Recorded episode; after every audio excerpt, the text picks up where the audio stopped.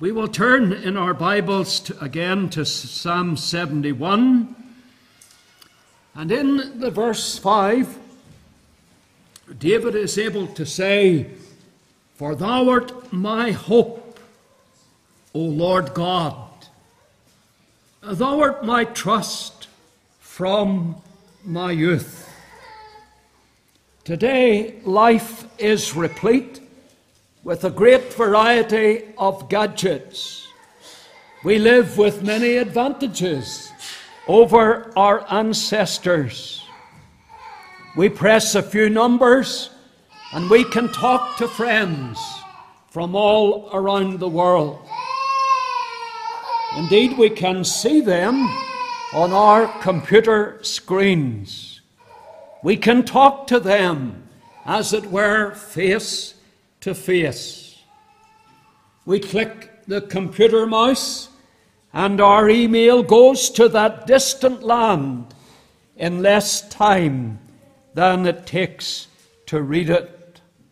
The shelves in the shops are bulging with every commodity imaginable to make our lives pleasant, easy, labour free. Despite all the benefits of life in the 21st century, we discover that society is in meltdown. The whole fabric of society is unraveling. Go into the city centre, watch the throngs of people rushing past. Anxiety, care, worry is etched on their brow. And when you read the papers, listen to the daily news reports, it is so evident that so many live aimless lives, lives without direction, lives without purpose or hope. So much around us is uncertain, is unsure. Hopelessness, we see it on every hand. Of course, David had many cares. He was surrounded by enemies, by bitter foes. He had cause to pray in verse 4 Deliver me, O my God, out of the hand of the wicked, out of the hand of the unrighteous and cruel man. But in all of those trials that came his way, David had hope. His was not a hopeless existence. He can say, he can affirm, Thou art my hope, O Lord God. Thou art my trust from my youth. He had a sure, a certain hope in the Lord.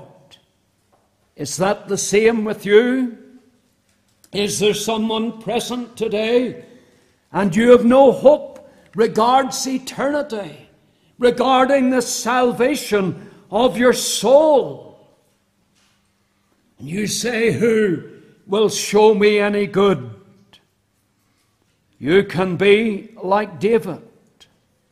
You can flee to Christ for refuge, for salvation, and then you too will be able to say, Thou art my hope, O Lord God. As we think of the glorious hope of the gospel, we think first of all of the absence of hope. It's an alarming thing to be without hope.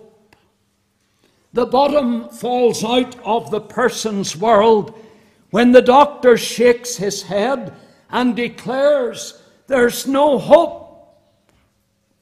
If you're without the Saviour, then you are without hope. There in Ephesians chapter 2 and the verse 12.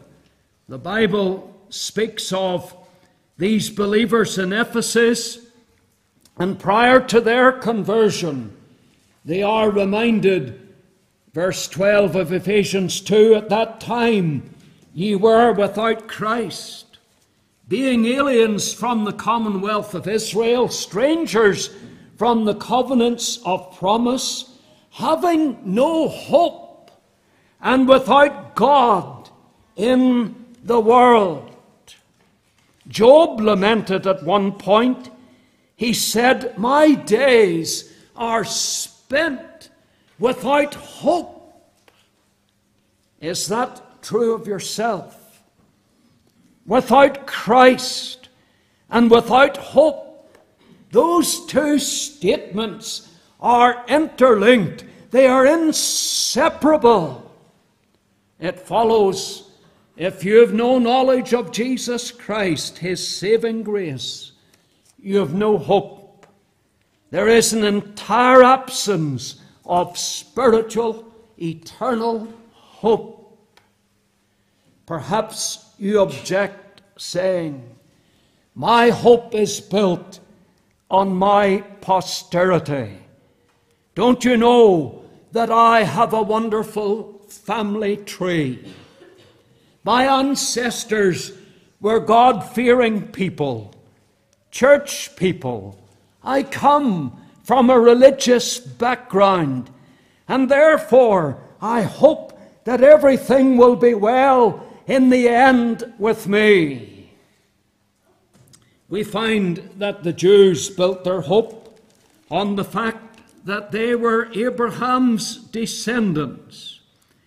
In John's Gospel, chapter 8 and verse 39, reasoning with the Lord, they answered and said unto him, Abraham is our father. Oh, they put great store in their posterity. The blood of the patriarch, it ran in their veins. We are Abraham's descendants. With great pride, they spoke of that. But in John chapter 1 and verse 13, concerning those who are the children of God, the scriptures say that they were born not of blood. Salvation doesn't necessarily run in, in the bloodstream of the family. It's only through the blood of the Lord Jesus Christ that we can have that eternal hope of the gospel. Others will say, My hope is built on my prosperity. Job cast away any such hope. He was a man of great earthly value, and he had many riches. In Job chapter 31 and verses 24 and 5, he says, If I have made gold my hope, or have said to the fine gold, Thou art my confidence, if I rejoiced because my wealth was, was great and because Mine hand had gotten much. Oh, we discover from these words that Job did not make gold his hope, even most fine gold. He did not put his trust there. He did not trust in his wealth. The Lord taught it is hard for them that trust in riches to enter into the kingdom of God. And the disciples listening to the teaching, they were aghast. They said among themselves, Who then can be saved? Money can do many things. It can take you to many places. But heaven is not among them. Peter, Peter realized that in 1 Peter chapter 1 and verses 18 and 19. He declares that we were not redeemed with corruptible things as silver and gold, from our vain conversation received by tradition from our fathers, but with the precious blood of Christ, as of a lamb without spot and without blemish. For others, their hope is in the parading of their own goodness. Oh, they take a leaf out of the Pharisees' book and they say, God, I thank thee that I am not as other men. The man in the parable of the wedding feast, he was found without the necessary garment. Oh, he was free from moral spot. None of the other guests pointed the finger or raked up scandal about him. But here is the thing to note he did not have the necessary wedding garment, the type of the garment of salvation. And as a consequence, that man was bound hand and foot and cast out into outer darkness. Didn't the Lord teach that except your righteousness exceed that of the scribes and Pharisees, you will never enter heaven? Where can a righteousness exceeding the scribes and the Pharisees be found? Only in Jesus Christ. All of these hopes are groundless, they're empty, they are as broken reeds. They are Satan's strategy to leave your soul in peril of the wrath to come. In Job 8 and the verse 14, the verse speaks of one whose hope shall be cut off, and whose trust shall be a spider's web. Oh, what a tragedy that you should have a hope that will be cut off. It's just like a spider's web. One swish of the brush one blast of wind, and the spider's web is gone. What a tragedy that you're in this meeting and there is an absence of the gospel hope in your soul. You're like the man referred to in, uh, in Isaiah 29 and verse 8, who in his dream he is a, a hungry man. And in his dream, he imagines that he has the finest fare set before him. He's having a great meal. But when he awakes, his soul is as empty and as starving as ever. The verse mentions the thirsty man, and in his dream he drinks a cup of the most pleasant water. But when he awakes, he's as dehydrated and as thirsty as ever he was. It's all a dream, no reality, no substance. Oh, that you would awaken from your dream and face the reality that you're without hope in your sin, perishing in your godless state, the absence of hope. But secondly, let us consider together the author of hope. The religions of this world, they are void of any solid hope. We have the pessimism of Buddhism, the fatalism of Mohammedanism. We have the hopelessness of Romanism, its adherents forever paying to get the soul out of purgatory. George H. Morrison, the preacher from Scotland, he said in its radiant quality of hope, the gospel of Jesus Christ, it stands alone. David tells us in this text that his hope is in the Lord God. Paul, he writes to the believers in Colossae, in Colossians chapter 1, and in, in verse 5, he can say this concerning these believers.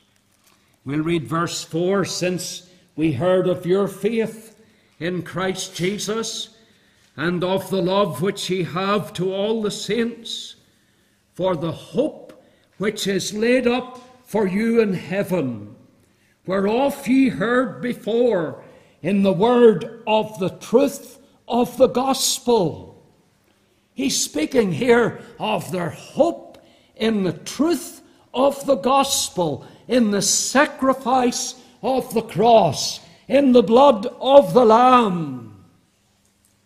Sin, our sin, has shut the door of heaven against us, even as it shut Adam and Eve from the Garden of Eden. But the Lord, the sinless one, our sins were laid on him, put in his account, borne to the cruel tree, where he paid their price, where he purchased their, our pardon. Paul, writing to Timothy in 1 Timothy 1 and 1, he refers to the Lord Jesus Christ, which is our hope. He includes himself. He is saying, The Lord is my hope. He was the one who thought himself blameless before God's holy law. But the day came when he saw just how far short he fell. He saw that he was a transgressor of the law of God, and he looked to Christ, to the work of the cross. David prays here in Psalm 71 and verse 2 Deliver me in thy righteousness. Cause me to escape. Incline thine ear unto me and save me. In the strict context, he prays to be saved from his enemies. And we need to be saved from our sins. We often sing those stirring words. We believe. Jesus saves. Oh, he saves from the eternal punishment which we rightly deserve. He saves from perishing in hell. Peter can boldly say, Neither is there salvation in any other, for there is none other name under heaven given among men whereby we must be saved. The Lord is the author of the gospel hope. Will you leave the matter of your soul to chance, to fortune tellers? Come to the Saviour. Hope is only valid when it is based on the Scriptures. The Word of God sets the Lord before you from Genesis to Revelation as the only Savior, the Savior that you and I need.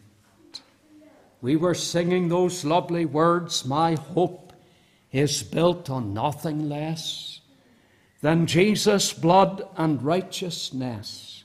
I dare not trust the sweetest frame, but wholly lean on Jesus' name. On Christ, the solid rock, I stand. All other ground is sinking sand. What will you do then with Jesus, which is called Christ? Thirdly, we think of the appropriation of hope.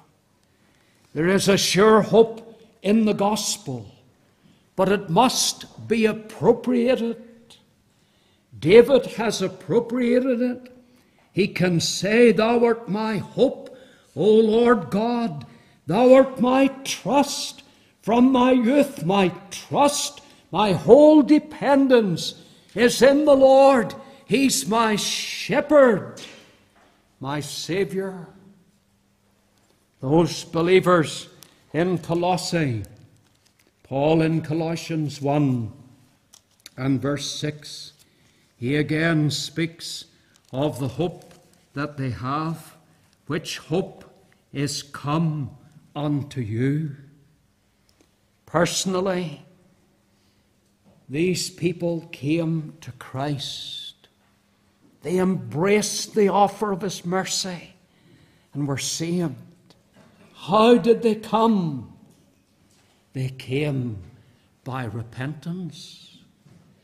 Didn't the Lord Jesus teach, except ye repent, ye shall all likewise perish?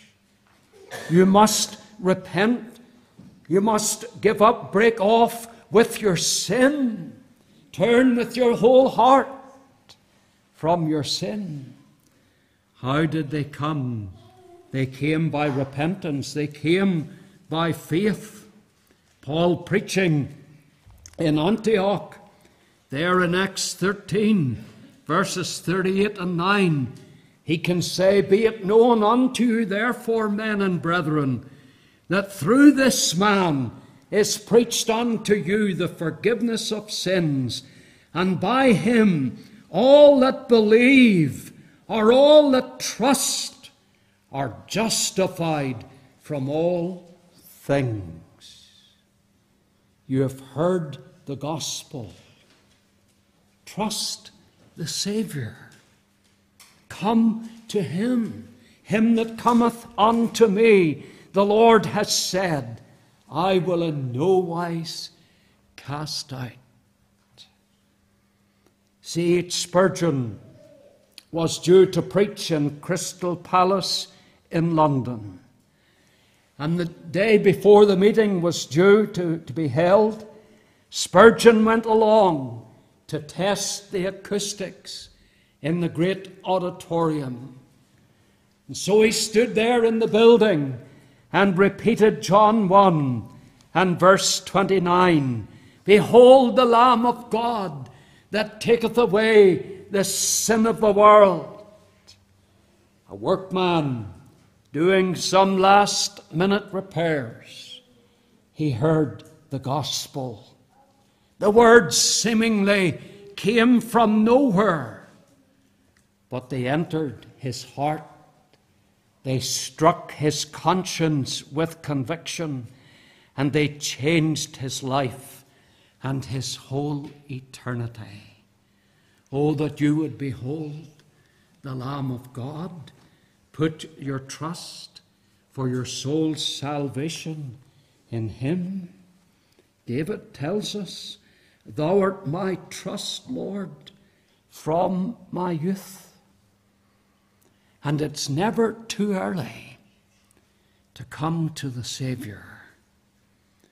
Remember your Creator in the days of your youth. Boys and girls, young people, now is the accepted time. Now is the day of salvation. You've waited far too long already. Oh, may you not harden your heart. Now is the day of salvation. And then, lastly, we come to the assurance of hope. The gospel hope is not pie in the sky. It is not a groundless hope. It's not a dream. It's not mere optimism. There is a ring of sweet assurance in all that David has to say about the Lord and his trust in him. You can pick out the words in verses 3 and 4 where he, refers to the Lord as his strong habitation, my rock, my fortress, my God. Oh, it's so clear that David is not living in doubting castle. He has the assurance of hope within. And so had Paul. He said, I know in whom I have believed, and I am persuaded that he is able to keep that which I have committed unto him against that day. Paul can say in Romans 5 and verse 5 Hope maketh not ashamed. Listen to the words in Hebrews 6, verses 18 and 19. Paul says, We have a strong consolation who have fled for refuge to lay hold upon the hope set before us, which hope we have as an anchor of the soul, both sure and steadfast, and which entereth into that within the veil. The gospel hope we are learning is to the soul what the anchor is to the ship. The ship will ride out the storm when its anchor is fastened to the rock. And when the soul is anchored fast in Christ, the rock of salvation, then it will never perish. It will never be lost. Can you say, I have an anchor that keeps the soul steadfast and sure while the billows roll, fastened to the rock which cannot move, grounded firm and deep in the Saviour's love.